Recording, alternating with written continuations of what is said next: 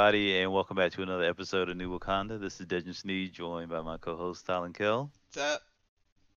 Yeah, and we are halfway through the year and a little bit more into 2020, and figuring out what's the well, not only what's going on, but we figured we'd make this show here about uh, creatively what have we pivoted towards, or what new thing have we tried in the face of all the uncertainty that's happened, not only creatively but just in our lives as well.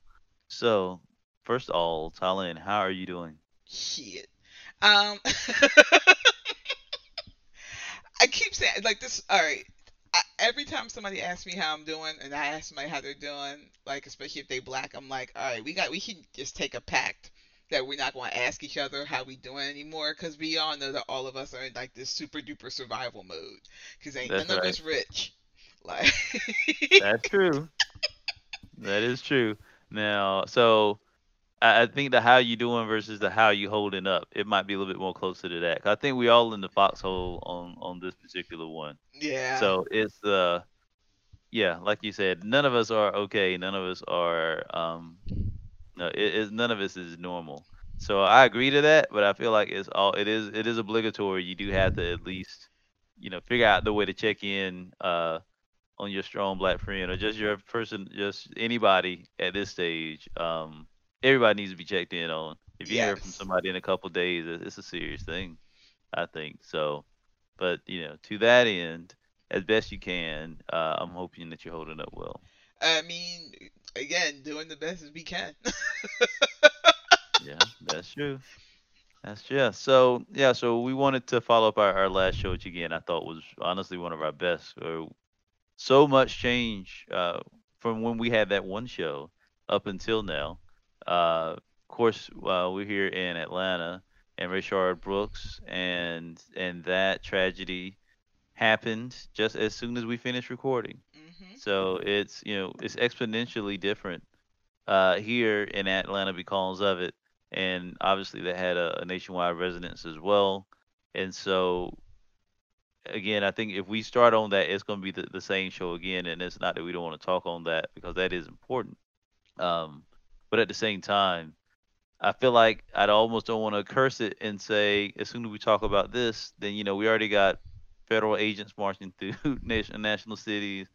I, I don't want to have this uh, these horrible conversations superseded by well as soon as they finish saying that the next worst thing happened. Yeah. So so we're gonna break that cycle and, and just say yeah it's it, it's bad out there and you know so all we can do is right now is make our art and try our best to survive uh, the insanity until then. So that's kind of where we are with this show here now. Of obviously what's and I mean it's a good segue. What's been working in the past ain't working in the future, and that goes to so for so many things, whether that's politically, socially, emotionally. There's a lot of stuff that I think the way we used to do stuff is not going to be the way that it's going to be going forward. So just like we have to in our real lives, we have to adapt in our creative lives. So I wanted to take a minute and us kind of share what kind of pivot or change. If we look at it from a business standpoint, that's the word now, right? What's your pivot? Meaning, you know, how did you change complete direction from what you were doing to where you want to go? So I posed that question. If that's been something that we've done over the past few months into uh, into the crisis, and how that experience been, and how does that new direction, if there if there is one, how does that look for you as a creator and as a black person? So, think if we again, I think any of those we could unpack into a lot of stuff. So I know that's uh, it's going to be difficult to uh, to really do all of those the way that we want. But again, I figured we'd at least give it a try. So I will I'll ask you to the uh, that question then. You know, what have you had any creative pivots in your in your way that you approach your creative work? you know, 2020 was going to be a, a, a, year where I was going to pivot anyway. Like, that was already in the books. I had done the, oh, we're going to go on out and put ourselves out there. We're going to talk. We're going to volunteer for all kinds of stuff. We're going to be in all of these spaces. You know, 2018, it was like, do it more. 2019, it was like, do it even bigger and better. And, you know, crashed and burned and the second half of 2019 is a blur. Like I'm just I don't remember half the stuff I did because I was exhausted. And 2020 was supposed to be the recovery year, and the pandemic is assisting with that because there ain't nowhere to go. like there's no events, but um I, I didn't want it like this. I didn't want it to be like this. So um because it's still extremely stressful, it's still very scary and the thing the biggest thing for me has been and this has been an ongoing pivot from the moment I started doing talks and being more public and stuff is recognizing that we literally feast on an endless stream of like trauma and what role do I want to play in that narrative? How much of that do I want to be a part of my narrative? And what things am I going to do to heal from that narrative or during that narrative as well as I can? And I just hit a point now where I'm like, I physically can't take on any more emotional stress. I can't. It's it's I'm having actual really bad physical responses to it and so I have to take more care of myself and be more you know um protective of my space and the information I'm taking in as well as what I'm putting out. And so now I'm like, okay, I just want to be pretty and just do pretty stuff and like just art and not I'm not drawing, but it's it's like I'm I'm actively building a cosplay now. Um I, and I kept saying fiction writing. I'm still trying to figure out where my legs are going to be in that because every story I tried to write was going to be dark, and I didn't want to write a dark story. That's where my heart is, but I don't want it to be there. I need for it to be in a different spot. So, um, right now the pivot is how do I build externally the kind of safety, safe environment that I was actually trying to build in geek spaces, but just now for myself as well as online because now online is where most interactions happening these days. So it's not really a business pivot, but it's it's just a pivot as far as what energy do I want to put out into the world. So yeah. Now, to that, uh, for your online presence, have you did any anything that uh, again? I mean, I follow it, but again for our audience, uh, have you found any new audiences because everybody's online? You know, has it been easier to interact, or has the slosh of what's online simply not being good enough to raise the you know, kind of raise the standard of, of where you are with your work? It's it's interesting that you say that. So because I occupy a lot of different spaces, like I'm in social justice spaces, I'm in geek spaces, I'm in black creator spaces, and while they all have similar types of fields and so forth, they also have different agendas. Like black creator spaces are where can I get my work out? How can I sell my stuff? How can I, you know, promote my stuff? Activist spaces are we have our causes, but then there's also a part of it that is self care is a form of activism. Pleasure is a form of activism. And so I've been really embracing that part of the activist space because it's real easy to burn out. It doesn't take long. Um, and then the geek space, the geek space is just an interesting space because I think this year it's starting to come to terms with its toxicity better, or at least more directly.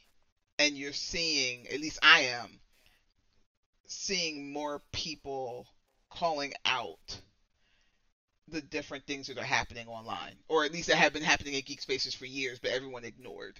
So that's been an interesting thing to kind of witness. And, but my presence in that, minimal like I've been approached to do virtual panels and stuff at multiple events, and I'm constantly like, nah, like nah. The one event I'm doing is because the person didn't really ask me; they just assumed I was, and I was like, fuck it, I let it ride. Everybody who's asked me, I've said no. So, yeah. No, well, to your point, uh, self care as uh, as your as own as advocacy and resistance, I mean, definitely is a I think a sound strategy to at least keep yourself, you know, motivated and at at least keep yourself moving in in in the directions that you want to go. And and at least for my side of that, yeah, it's been a, a lot of co- more conversations, but I don't know that it's it's a quantity of conversations, and it's not to say that the quality isn't there, but I don't know that you know prior to maybe uh, like a couple things I've tried to my proactively do myself that it's really changed or adjusted a lot of, of my creativity. And I say all that to say, I mean, I think I'm checking on more people and and trying to reach out and be connected with more people, but I think it is more that survival mode. How are you doing? You know, I'm I'm okay if you're okay, and let's just check back in each other in a week and see how it is. Um, I think because at least for me, like I don't have the concentration that I used to have.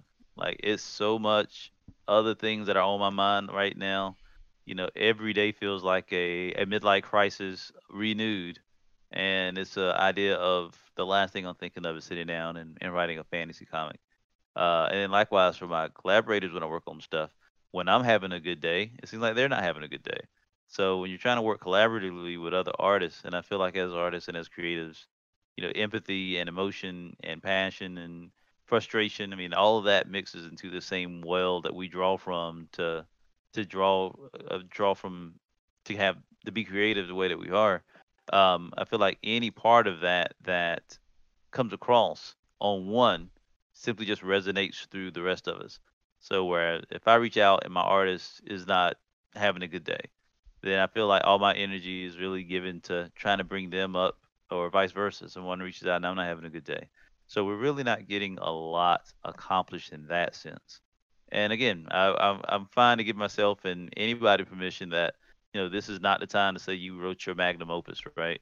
You don't have to say, "Ah, well, you had six months at home. Why didn't you write three books?" Or you know that I, I'm I was on that bandwagon to start, but now I'm in the I'm I'm just trying to still be here next week bandwagon.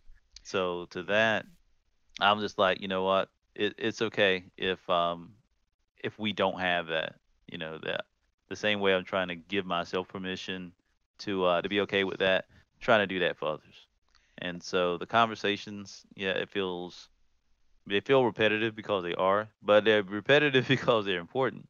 It's it is that how are you doing and how can we fix you know whatever the the trauma of the day is, or at least get past it. Because we're not fixing it. You know how can we you know is when bombs are going all around us and you know, how can we just get out of out of this scrape and into the next one? So Yeah. I think that's been that that's been like my uh, my honest uh, feedback in in like the conversations, which I'm still happy to have and uh, and expect that. But I think that's just the way it's been for me in the short term. A lot of what I've found myself doing is a lot more direct giving. hmm Um, which is, you know, where people are making asks for, you know, monetary contributions and stuff. If they need hmm groceries, if they need transportation, whatever, they just need some extra money. And if I have it, then I do a lot more of that, just putting money directly in people's hands. hmm Um, and that's been a, a huge help as far as at least feeling like I'm doing something since I'm not out in the streets, since I'm not protesting. You know, like at first I was like contributing to bail funds, and then something happened with the Minnesota bail fund. I think it was Minnesota. Yeah, it was. It was Minnesota bail fund where they had like two million dollars, but they'd only like use like two hundred thousand of it, and everybody was like, "Well, where the hell is the rest of the money?" Right. So then that became a yeah y'all what are y'all doing with these bail funds? So now if i see people saying no i need help with this i need help with that and that's what happens you start tapping into these advocacy groups and activist groups. You speak you start seeing these direct requests for stuff and i'm like oh you need help with your light bill? Okay i got you. You need help you know getting this you just want to get your hair done today? Okay fine i don't give a shit. Here take some money. It makes me feel better. I don't have a problem with it. So that's a that's become a big part of it um It's good. it, it's it's a mixed bag. It's a very mixed bag. Um, and I like like you. At first, I was like, yeah, people are gonna have all this time. Like I, I have more time to do some stuff around the house. Like I cook more and take pleasure in some of it. Uh, but real talk, I'm I'm tired of having to deal with food multiple times a day. Like that shit is whack. Uh, It is. It is. You know, it's different when you want to do it versus when you feel like you have to do it. yeah, I'm like, how many times we gotta eat today? I don't want to do this no more. I'm done. I'm done. We don't have to eat no more. Um, so there's that. And actually, what's happened is like I've gone down to like two, one or two meals a day because I'm like I can't think about this more than that. Like I just can't.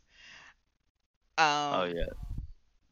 But yeah, the whole I've and I've stopped talking to people who were like, you should be creating this great project. I'm like, I, I know I'm fortunate because I'm still working full time, but that means I'm still working full time. That means and now I'm in my house, so I don't even get to change the scenery to have the break from, from you There know go. work to home. This is this I do all of this shit here. So there are days I won't even come in here because I'm like I don't feel like being bothered. But you know, I have started playing with makeup a lot more. I have started dressing up a lot more just to be home. Just in the house, dressing up, and then taking pictures and having fun with that. It's um at first I thought it was real silly and goofy, but after a while I was like I feel good doing this shit and there's nothing wrong with feeling good. It makes me feel No. good about myself. So, No, we need it. um and that's what people were telling me too. I was getting feedback like, "Oh, it's great when I see something from you pop up." It's something that's usually fun and pretty or whatever, and it's not some tragedy. And so that's another thing I've gotten away from. Like I used to constantly report on all the tragic stuff that was happening, and I'm like, I cannot. It's nonstop. And then I feel guilty that I'm not talking about it because it's important. But I know it's happening, but what it's doing to me is it's overwhelming and I I reached my limit a while back. It hurts. Like it's it hurts to constantly ingest this stuff and process it. I mean, you you still are, but to consciously and then create conversations about it and use your platform and then you feel the whole bunch of bullshit that's surrounding it too because you know people's anti-blackness starts polluting everything. So, yeah, for a self-care standpoint, I had to let all of that go. Yeah. And I've actually got my store up and running a little bit. So, you know, I started doing a little bit of promotions with like with my stickers and stuff. So I've actually had to do shipments. Somebody actually bought a book off my site. Can you believe that shit? I can. Yeah, that- and uh, honestly, I, I think not only just because it's a black business, but again, I mean, you're you're an essayist. I mean, your stuff's collected, your stuff's out in the world, not just you know on your own blog. You've been on television. You got a lot of, of good credits to to your work, and so I could believe that somebody bought your book. This is the first time someone's ordered one off my site. They get it from Amazon, but they don't usually buy direct from me. So I was actually surprised Right. by that. I have to get that out this week actually. Yeah, uh, that's a, a, a fun run to. Uh, I don't know if you if you actually have to physically go to like the post office now, which is like. Uh, and uh, and I, I appreciate everything that somebody's doing because they they are essential workers for sure. Mhm. Uh, but at the same time, uh, you know, not in uh, a stereotypical way. Like it is, yeah. You you talk about a meal, you might as well pack your lunch if you're trying to do anything at a post office, and that's fair because again, they, everything's slow, methodical, and um, yeah. But that's the stuff that's needed. So Mhm. um, yeah, uh, be thankful you only got the you know I say not be thankful you only got the one, but it sounds like at least it'll be an easier time. Uh, Yeah. than anything at least. Um, but yeah, but I hope for more for that, and that's good. I mean, that at least it shows as well that, like you said, somebody's going directly to you and your work versus that. So I think that there's nothing. We are all online exponentially more. Uh, but again, what's the value that we're getting out of that?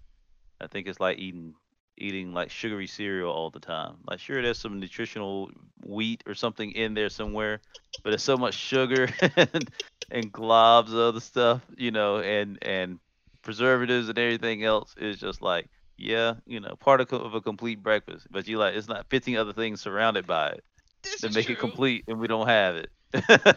Now, mind you, I curate the fuck out of my feed. Like we know this. Like I people they say something out the way, and I'm like, "Ah, okay, I'm going to your page to see what you about, and then I'm gonna screenshot some stuff, and I'm gonna delete you, and I keep it moving. Like I my feed is pretty clean. It it gets messed up when other people tag me in on stuff.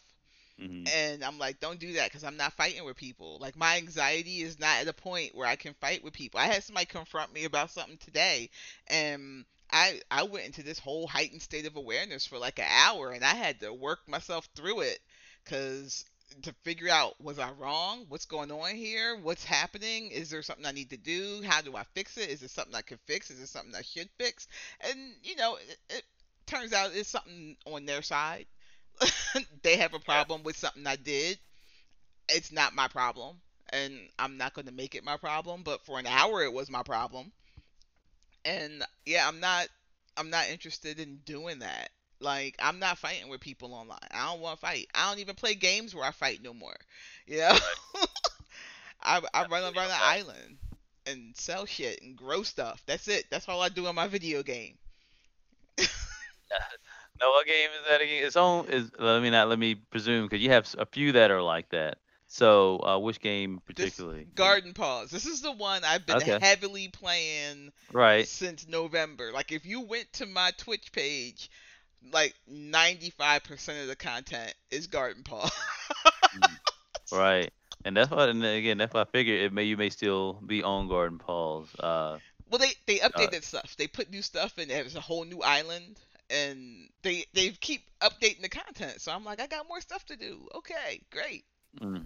Now remind me of the Nintendo version of Garden Paws. It's the uh, It's not there. They, there is the Nintendo Well- version, but you're thinking of the um. right. The uh, and now it's it's, going out of it's my like head. a sim. Exactly. It just went out of my head. So I know to your point, it is Everyone's playing it though. right. Animal. Crossing. Animal, Animal Crossing. Crossing. That's There you go. So yeah, so it's at least from the name and kind of the general aesthetic, is that kind of this? It's kind of the same. They're Well, similar. similar. That's the word. Yeah. Um. Yeah. I just couldn't think of the name of it, and I was like, I'm sure it's not. It's, it's not Animal Crossing. You're probably still on Garden Paws. That's what I was Mhm. trying to get with it. Got you. Got you. But yeah, but you need those kind of escapes. You know, you do. You definitely need some escapism. Yeah. In this day and age, there's.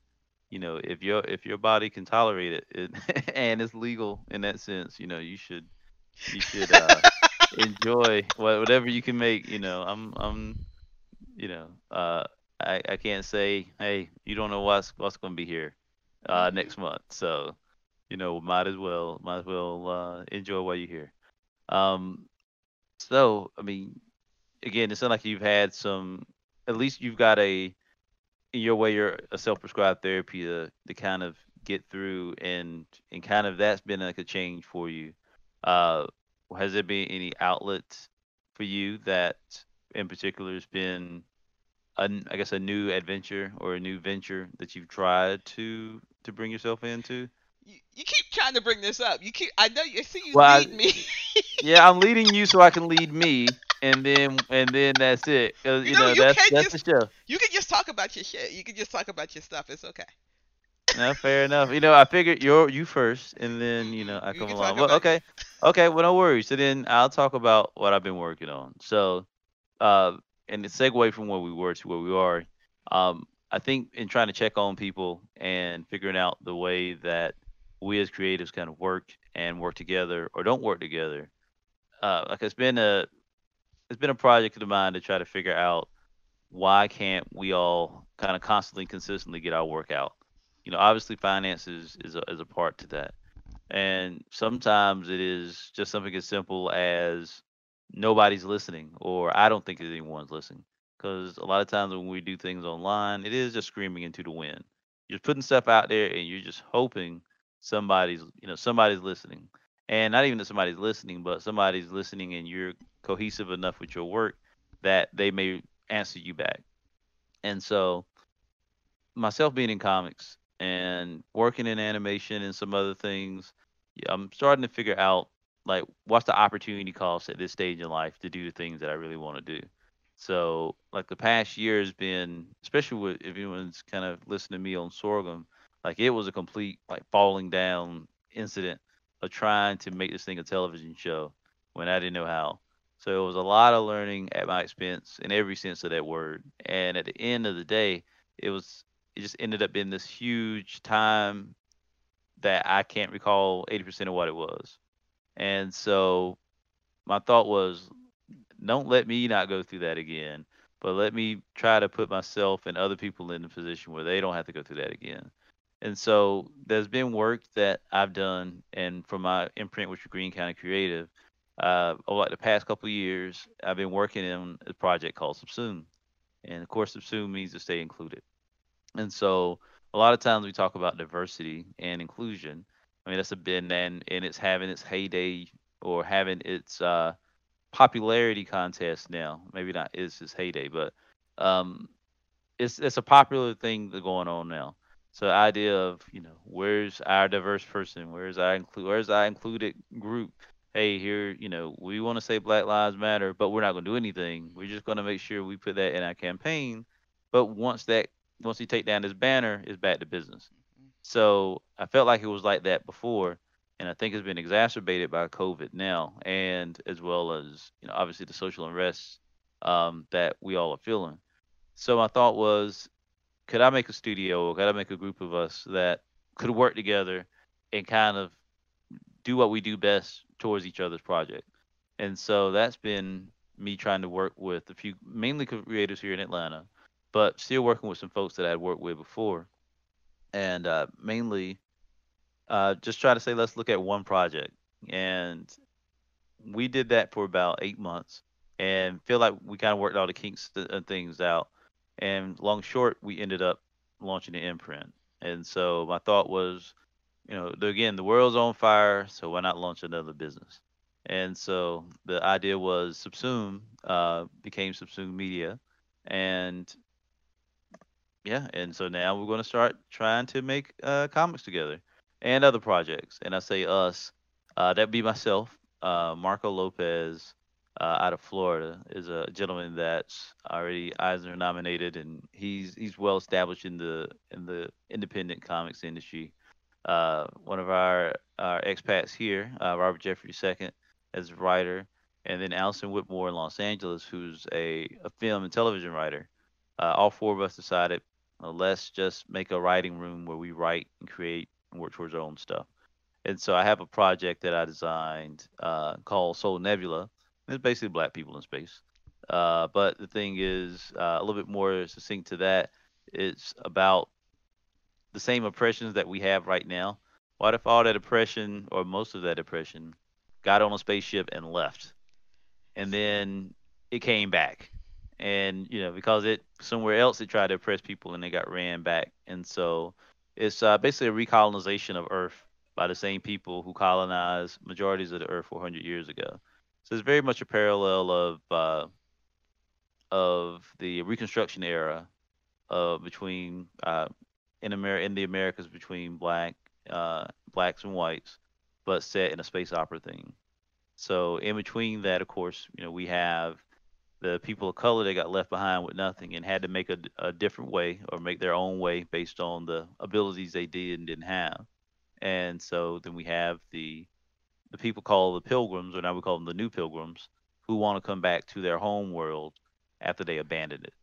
And so that's the story. And so I've been working with a few creators, uh, Milton Davis of MV Media, uh, Kanisha Williams, uh, Egg Embry, uh, Tony Cade of Challenges Game and Comics, and trying to make this uh, an open anthology where we could all kind of write about uh, experiences that, yeah, that this diaspora of people on both sides could be having. And so uh, we're already about halfway through a, a comic. And the idea was to kind of crowdfund and crowdsource this idea and then make it a platform that works for storytellers. And that kind of ties into the work that um, we've done with the Subsume Summit. Uh, so that's something you were part of last year, and I appreciate that.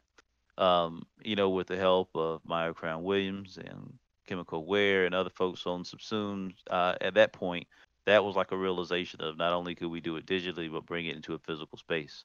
So those are folks that helped kind of build out that platform. That went well, and the idea was to do it again this fall.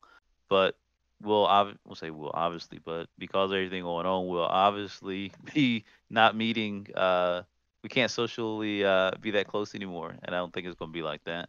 So that said, the part two to that is to now try to reimagine the Subsume Summit kind of as a as what it was last year, but to do so digitally and I do so with a little bit more intent to the programs and projects that we make. So that is a long rambling commercial for uh yeah, I started a, another business with uh, with another creator and we don't know how it's going to go, but I think it's uh it felt like the right thing, the right time and right thing to do.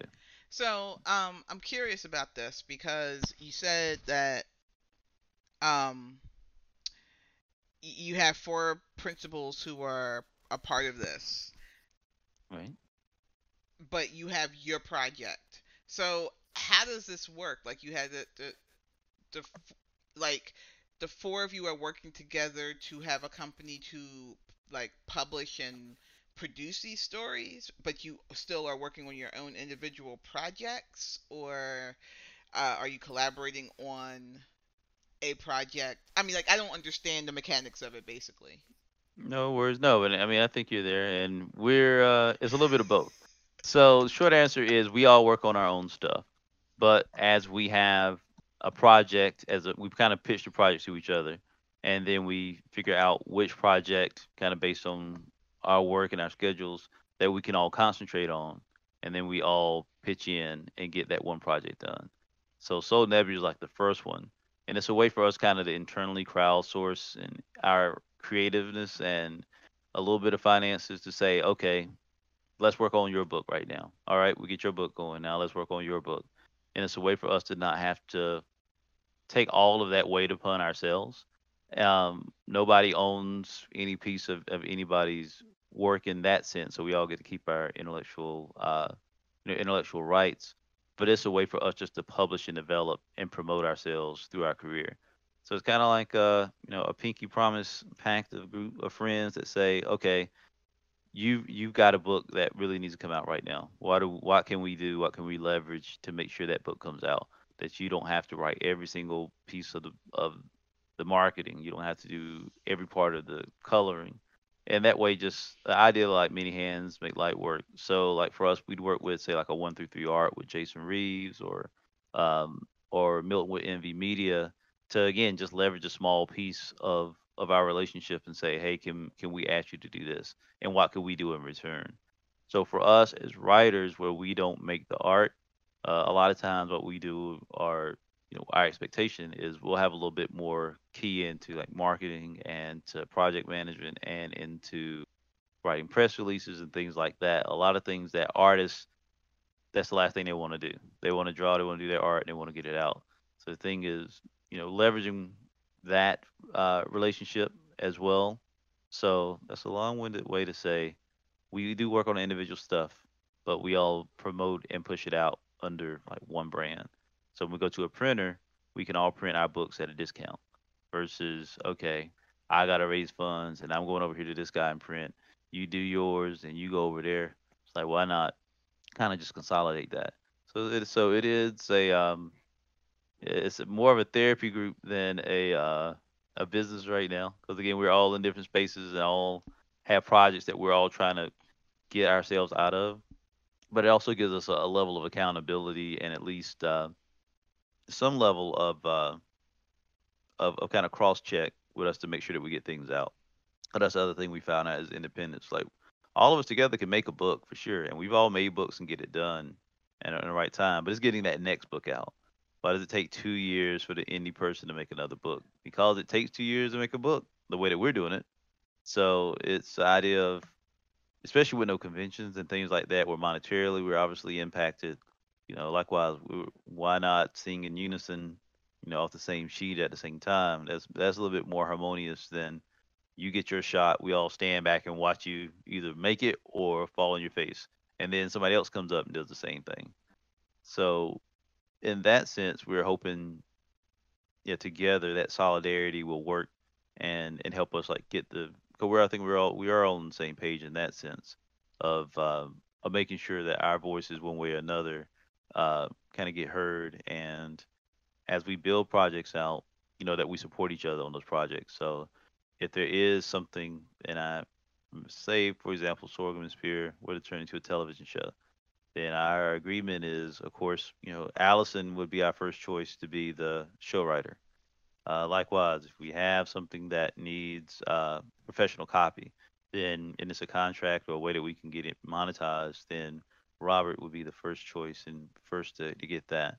So again, I think it's just cooperative economics at the end of the day, and it's a platform for us to also reach out and help other creatives in that same way. So, um, hmm. So does that mean like you do you work as like a writer's like do you have regular meetings scheduled or how how does that work? Right now, we're trying to get a, a regular s- scheduled meeting, like writing room, like every two weeks to at least meet in and, and connect from there. But a lot of it, because it's digital, it's it's over Messenger, just checking in and and keeping things set. Uh, because we've done that with Soul Nebula, uh, like the past few months, I think we kind of have a, a good system of it. But I guess between us core four, because like for example, Allison is a, she's writing uh, I mean, she's announced it, so I can say. I mean, she's writing. She got picked up for a television show, and so she's writing a hundred episodes of that show right now. So this is not her time to uh to be meeting with us bi-weekly, but at the same time, she's has a project that she wants us to kind of set up for her. Um, that's going to be her next book, and so well, again, that lets her focus on writing her show and living and doing the things she needs to do. But by the time we talk with her next, then the copy for her um, for a pitch for her book, which is Poe, um, we'll work on that in her stead, and then basically, yeah, kind of start writing copy and getting things set for that, and kind of turning that into her, and then giving her a chance to, yeah, to navigate that easier in her in her spare time. Wow. Okay. But yeah, So trying to figure out, trying to figure that part, those parts out, because a lot of it still is predicated on a, a crowdfunding schedule for some things. Mhm. But again, us kind of going in as a as a group to work on that, I think makes more sense. Um, and again, gives us a better turnaround to get things set. And I think that's really what we're concentrating on is not only doing it right. I think we're all professional in the sense enough that you know we've had projects to get in and out, but at the same time, um, your solidarity and knowing that you're not alone when you hit that button. And so, you know, we have that. I mean, I think we see that with things like Black, uh, was it Black Indie Comics Distro, which is a, a new another business that came out of uh, the same time frame, and that's Jason Reeves, Andre Owens, and Milton Davis, where they are making a a subscription service for Black comics that goes directly to the comic book shops. So it's the idea of saying they like Jason Prince, Milton Prince and develops, and Andre's professional Hollywood writer.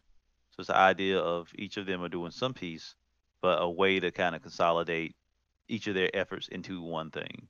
And so I got a chance to help them kind of build that out on a business side.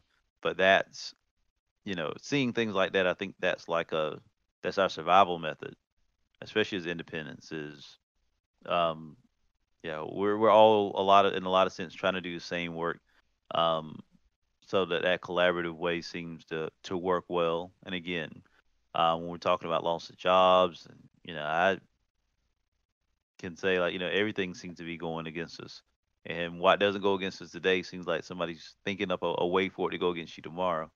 Um, this just kind of lets us have a little bit of solace that creatively we've got a you know we've got some a support system and so we didn't see it with Marvel or DC. And like we talked about all these, we're going to support black creatives. Like by the time we wait for those checks to come, we, we won't be here. Yeah. So, you know, that's if they even exist. You know, they I um mean, that's the thing. That's when I t- what uh. Earlier on when I mentioned that we talked about how stuff in the geek arena is now being openly talked about. One of the things that openly came out was about I mean, I mean and this was a known secret the way Marvel and DC operate is exploitative. The way the comics industry, at, you know, treats people is exploitative. It's built that way. And mm-hmm. with Diamond Select, which is what the main distribution, the only distribution hub that right. didn't they just like spontaneously combust this year? Like yeah, I mean they had uh yeah, they had a few issues uh yeah, so so Diamond is predominantly the uh the way that your local comic book shop gets comics. That's so. the mainstream. That's the only distributor for all of the mainstream stuff and all the comic book stores buy from them and the only way you could get into their catalog that's because that was the only comic catalog that existed really um, was if you had like a minimum of something like 20,000 30,000 books. And if you're an indie creator you can't afford to have that much inventory in hopes that the stores will order it and then also sell it. So it was something where you had to pay to play, and it kept all the indie people out for the most part. You know, unless you already had your own private bankroll and you were just doing this shit for fun anyway. Like it wasn't a business and you weren't surviving on it. So like, it, this was something that that has needed to happen. Um, and that has been one of the interesting side effects of COVID 19 is that it really pulled the veneer away of how close to the line everybody was.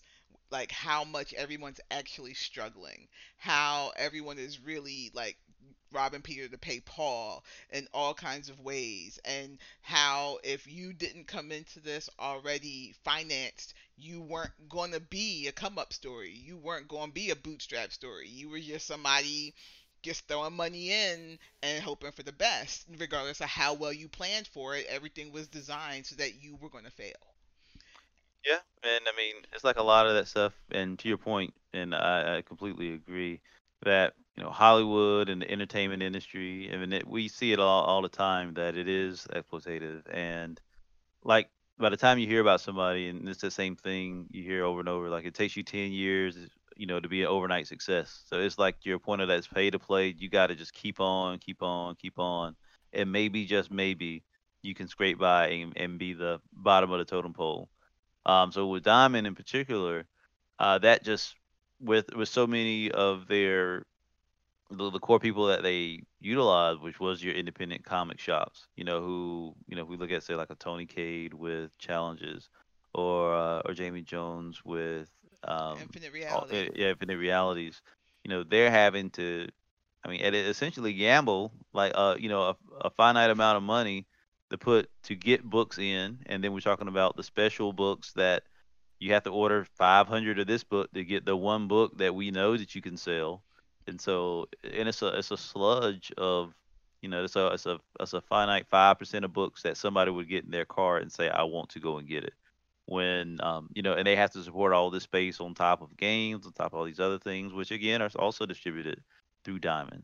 So the problem being is, like you said, once a lot of this stuff hit, I mean, a lot of the ex, a lot of this was exposed. Uh, you know, basically how close to the vest that even Diamond was playing it, because again, once a hand, I mean, there's not that many independent comic book shops to start off with. You know, most of those were, you know, were just now maybe bouncing back from the the box store, Barnes and Nobles, and things like that. You know, infiltrating their space with custom collectibles and things like that. Best Buy, you can go buy toys now. So it's kind of that idea of you know corporately they were they were just now turning a corner, but Diamond in that sense, you know, they they couldn't they can't bully a Barnes and Noble, but they can bully you know us as independents. Mm-hmm. And so the thing was, you know, once that system broke down, they broke all the way down because they were the only, that was the only thing you could do was to rely on your local comic book shop who was trying to just you know provide. And as independents, you know, we're literally knocking on the door or showing up with our books in a book bag saying, "Hey, Will I know you just spent exactly. I know you spent your life savings on on this Tuesday shipment, and you know, space is is extremely competitive. But can I put my sorghum and spear next to your Spider-Man?" And they're like, "Bro, I gotta sell 500 of these Spider-Man just to get to the one Spider-Man I got." And again, I mean, and, and to both those stores' credits, they do actively come out and and look for and pay and support uh, independent comics. but um, but that's hard on them because it's just like any store. You know, shelf space is limited, and it is literally out of sight, out of mind. Because that for that for that particular business, it's it's not looking on. Nobody's looking online at your store as much as the experience of coming in a shop. Right. And people really don't understand who aren't in like the on the creation side, the sales side, the marketing side of comic book distribution that, you know, the comic book stores have to pay up front for what they have. Like they they don't it, this they don't get it on credit. It's not in the store, mm. and they can return back all the stuff they don't sell. They they have to kind of figure out what they think they can sell. And like you said, if they're holding certain titles hostage, unless that you is, bought it is. A certain amount of this other book that nobody's talking about, no one cares about, then you know that puts you in a really really crappy spot. And yeah, it's I mean it's rough. But again, it's rough and it's a, it's it's exploitative Yeah. and I mean, it's the same thing for our friends that write novels and Yep. you know self-published books. You you I mean, it's if it's it's if it's not Diamond, it's it's still uh it's still a buyer's market that does that and still has the same stereotypes about who they think should be on the on the uh on your bookends Mhm. and it's political. It's uh you know you you run into the same I mean, persecutions that you you would in, in any of the other industries, unfortunately. it's really just a, as e- everything is a closed circle of people who gatekeep these spaces and decide what they think is worthy and what they think isn't and you just run into that circle just it's recreated all over the place and um the the people who who most desperately want to be in the circle are the ones who can't afford not to be in the circle. You know what I mean? the circle is made hmm up of people who are they aren't even really trying to do this. Like this is just it's something that's most a lot of times it's kind of handed to them in a lot of ways. Um it's really interesting like when you think about it.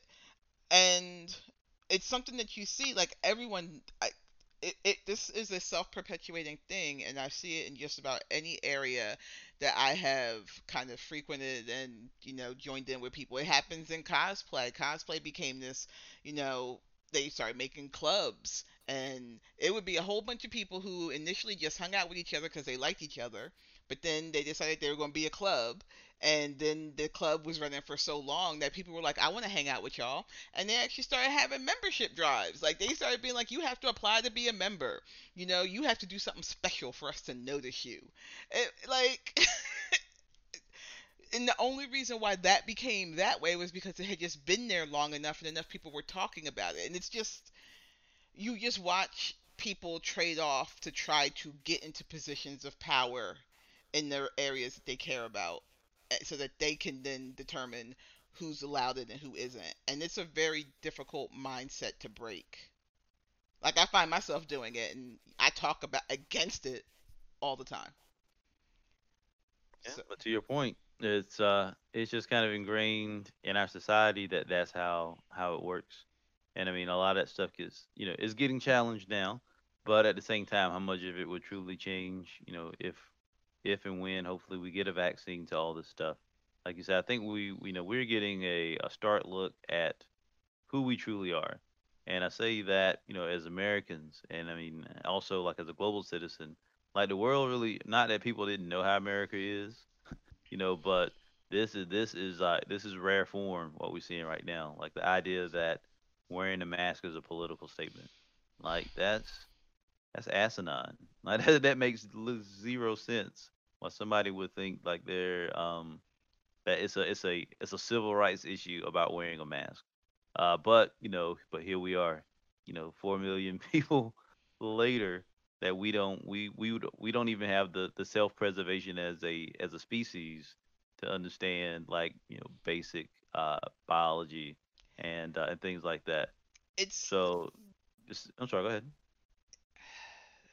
it's the it's the prioritizing the individual over the community and that is a very, you know, white supremacist patriarchal capitalist trait. our convenience is mo- more important than the well-being of all of those around us. I mean, that's straight up bootstrap theory 101, you know? You take care of yourself, you do whatever you have to do, and everybody else needs to be able to do what they have to do to get you know to where you are where you're trying to be we don't help each other and that's your your your subsumed collaborative what do you what how how do i refer to it No, it's uh, just subsume. It's just calling it subsume media for now. Yeah, just as, as a simple name. Yeah. that is you trying to utilize you know the whole idea of community because we are stronger as a community i mean it's a very human thing. We would not survive as a species without community. And yet in uh, america has promoted this idea of nope it's about you you you. You be the best you do the best and fuck everybody else. And we're watching this. We're watching people who work in healthcare refusing to wear masks on their errands and even leaving their state to go grocery shopping somewhere where they don't have to wear a mask. But in their professional setting, they're promoting mask use. Like, how? And the lies. Like, the one thing you cannot walk away from this and not realize is just how often and frequently we lie to each other and ourselves about who we are and what we do. Like, there's no hiding it now. That it, well, you weren't hiding it before, but you know, we we're raised to be polite. You know, oh, I'm gonna lie because it'll make them feel good. It's, it's more polite to just kind of fudge things a little bit. I mean, we won't call it lying. We just we're just fudging it a little bit. No, you lying. All y'all liars. You lie all the time. That's all you do. You lie so much that when you hear the truth, it hurts your feelings all the time. You don't even want to talk about it. Like you don't know you know what truth is and you beat it out of people literally.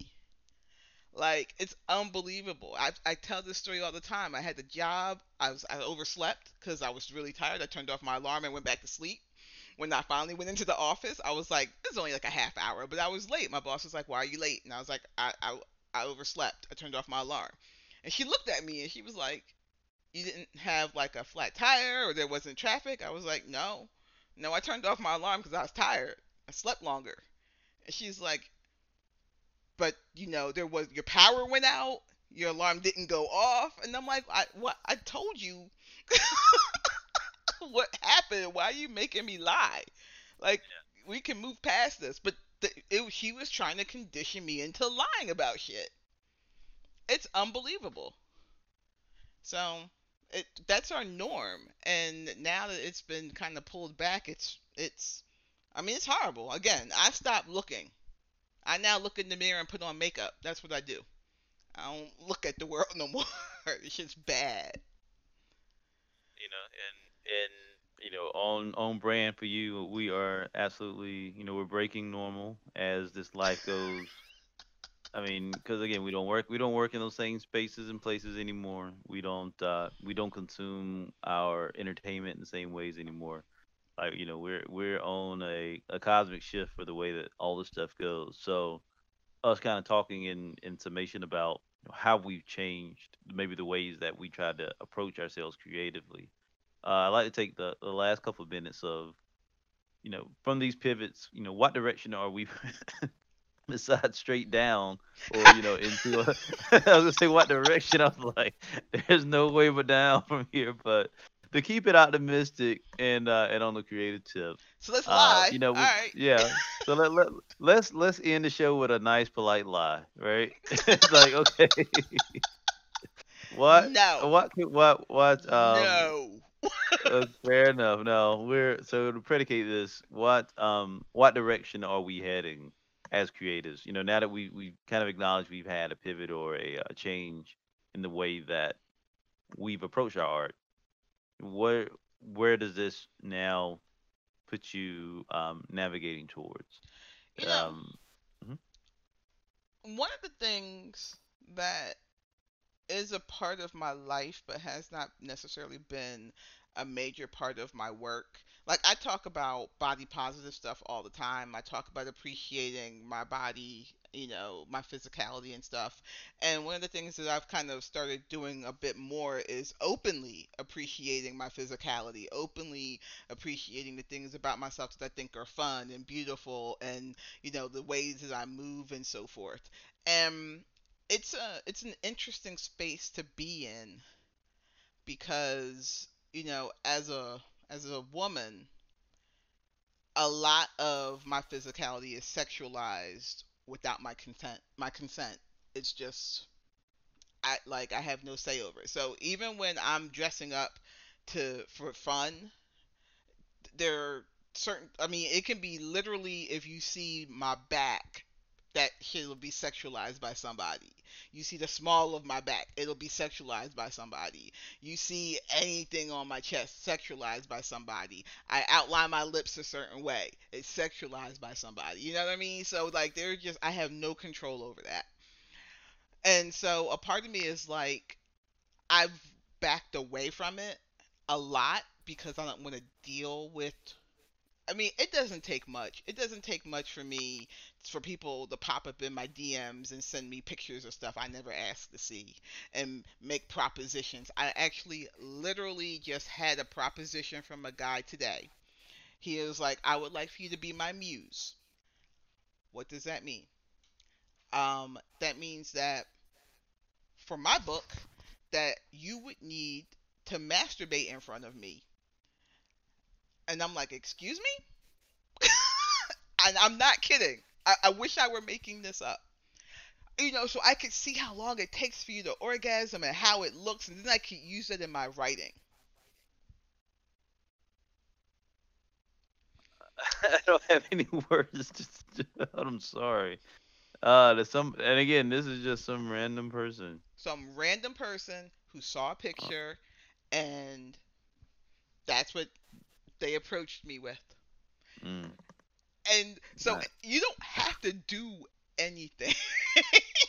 you just gotta be a woman in a public space, and you get weird stuff thrown at you, hypersexualized stuff thrown at you all day long, all the time. And so if I don't talk about it, then it kind of makes people less likely to. But it's also denying me my physical autonomy to not actually talk about it. So I'm probably going to be engaging in a little bit more of that and kind of taking more ownership of that. You know, not just in a defensive way, but in a, a self appreciative way. So um, that's going to be a part of my self care I believe, and just and it's going to become a part of the products or whatever kind of art and stuff. Like it's always been there. Like I make a point of if I'm getting stickers done or whatever, I'm like it's got to be my body type. It has to be my size. You have to make it bigger. It has to it has to have a belly. You know what I mean? Like make it look like me. That's always been a part of it. But now I'm just I'm probably just going to bump it up a notch and see how I feel about it. So it's an area where I'm kind of experimenting. Yeah, I mean, and, and to that point, for me, like I, I think the direction is the to try to look at kind of steward a, steward a, a ship of, of fellow creatives in not just in the way that I want to go, but in in a way that would be beneficial for for the for the greater good. So I, I try to make projects that you know I can collaborate. Uh, whether or not I finish them, that's something I still have to work on but uh, I want to make sure that um, you know, in that sense, that I'm trying to take inventory of of how can I best be a um, be an asset to others. And I mean, but the thing with that is I have to be careful because I didn't do this the last time I tried something like this. Is I have to I have to take care of myself first, and like that even sounds weird saying that because that goes against my complete nature. Like I, I'm I'm more of I, you can have everything I got, I'll be okay but like these are not okay times, and I've not been okay. And um, trying to acknowledge and trying to understand that a little bit better. Um, that's that's like the big. Like, I'm hoping that's the big win that comes out Growth. of this. Right, right, right. Growth. Yeah. So. so now you know i'm used to just taking on the weight of the world and saying it's on me and i'll take it but now my thing is okay let me let me find a way that this actually works for me first, and then I can help others. You know, and it's somebody, and it's the same parable of back when we used to fly on airplanes. You know, it's like you know when you're you gotta put the mask, put your mask on first before you can help somebody else. So I'm trying to really be cognizant of that. Um, though, I mean, there's there's definitely more that I need to still sort out. I think it's one of the first things is like you, you're trying to acknowledge it, you know, as as something you got to do. So the idea of of self care is something that I hate to say in all these years is going to be uh, first for me because I mean I think is I think I, I I very much enjoy, and again it's it's whether or not it's just that you know what is that? Is it dopamine that we get a shot of? Uh Serotonin. yeah. Serotonin there you go thank you see? Again biology and is important. Uh serotonin that you get when you help somebody else out of something. Oh yeah, but we like a, being martyrs. yeah you know so it's the idea of of uh yeah of that it's okay the the it's not going to go any further than um than i'm able to walk on my own two feet so that's that's really where i want to do it. And you know having like a, n- some more focus and some and a little bit better support going forward i feel like that's um that's the direction I, I got put in. So i'm thankful people trust me enough to do that um and then at the same time like the I guess the level of people that are that um have kind of want to collaborate kind of affirms that maybe this this feels more right than we'll see. Right? Like hey, you know, it's not us all kind of stuck uh stuck in that foxhole like okay, we have no other choice but to. But to say okay, we can all kind of work together and, and try to figure out our own ways to to you know take care of ourselves, you know, mutually and collectively. I mean, it feels like something that's sustainable. So I think that kind of feels like there's a future to it where I don't feel like that about a lot of other things right now. I feel like you're trying to. You hope that that group will help keep you in check a little bit, which you need. Yeah, I'm gonna say I need. I'm fine. I do need that. You need. I do because I'll I'll run off and, and make something else. Uh, if I Oh, if left unsupervised, I'll start another project yeah. and run and run myself right back into that same wall. And um, you know, so to that, if I feel like yes, that is definitely a uh, a thing for me. I love to make stuff, and I can make stuff, and that's a problem, is I can make stuff, and so I, you talk to me tomorrow, it'd be something else. So I think this year now is uh, is definitely some accountability, um, Keep and, of and focus. focused. Yeah. Yeah, focus on one thing, and uh, yeah, You know, and it's the one thing that I like, so I'll take it. It's fascinating that you even say that because I think about the fiction that I've worked on and how left to my own devices I don't write shit or I'll start and not go real far. But when I was doing it for somebody else, and I was doing it for um Kamikaze, like I spit that shit out in like a month. mm, Like and I mean that is learning how to write the script, writing the script, getting the panels and learning how to to do that hmm shit. And I just I got it done. And so I'm I'm sitting up here like, do I want to like write for other people's worlds with some hard deadlines, or do I mean because I'm obviously not able to get myself to do it. Yeah, Maybe I need to do that, but I also like to just write what I want to write. So it there, it, there had to be some real like some boundaries set where I'm like, what is it that I can do? What am I allowed to do? What am I not allowed to do? Okay, cool. I can do whatever I want in those boundaries, and boom. And mm-hmm. I'm I'm trying to think if that's something I want to do, if only to kind of get my weight up in the fiction side. And I'm thinking about it. I'm thinking about it. But you know, again, this year, this is a bad year. yeah, but like I, I need space for myself also and i can't be putting these demands of constant productivity on me right now because it's not working. It's just not. So yeah. I'll, I'll keep that in mind once well, you know i actually really firmly adjust to this pandemic and uh yeah. Yeah. Let's see how it goes. Yeah. So to that, I mean, I think that that makes sense because we are, yeah, we're stuck with this one way or the other. yeah So I mean, all yeah, this uh is not going anywhere. But at least I feel like in, in this show is is definitely uh yet another iteration of I think some good points as, as we try to figure out like how to navigate this madness.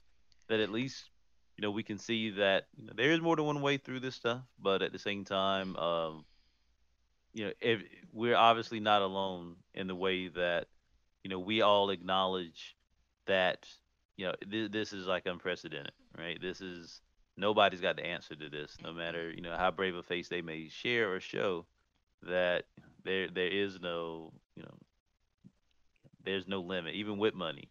it doesn't matter.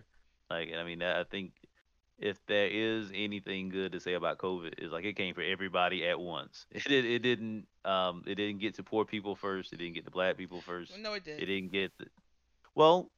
I would say uh, See, you're Go making ahead. this I- dark. We were in a good space. we were in a light, and We I was going there. to the light. No, we were you there. were starting to lie.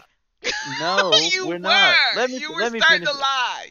You no, let me finish lie. the point. Let me finish, and When then you- you, can then you can claim the No, lie. because Or all of the data, everything is showing that the people who have suffered the most during this has been poor black people. Like Right. you were going right to a that. lie. no, let me finish. It didn't The come for everybody equally.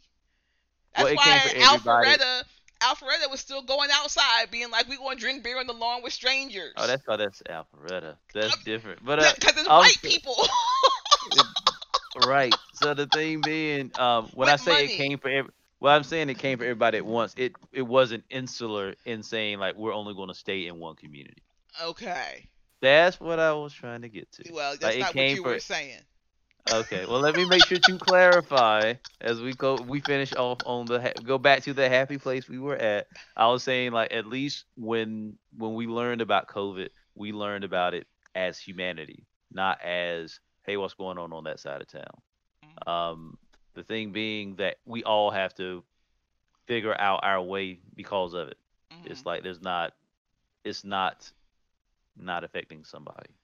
That's that's where we want to go. So we're all affected by it. So we are all having to transition and pivot what we're doing, not only professionally and and emotionally, but creatively. You know, for the people you know that are are trying to make. So the idea was that you are not alone in this sense, and there's more than one way for you to get through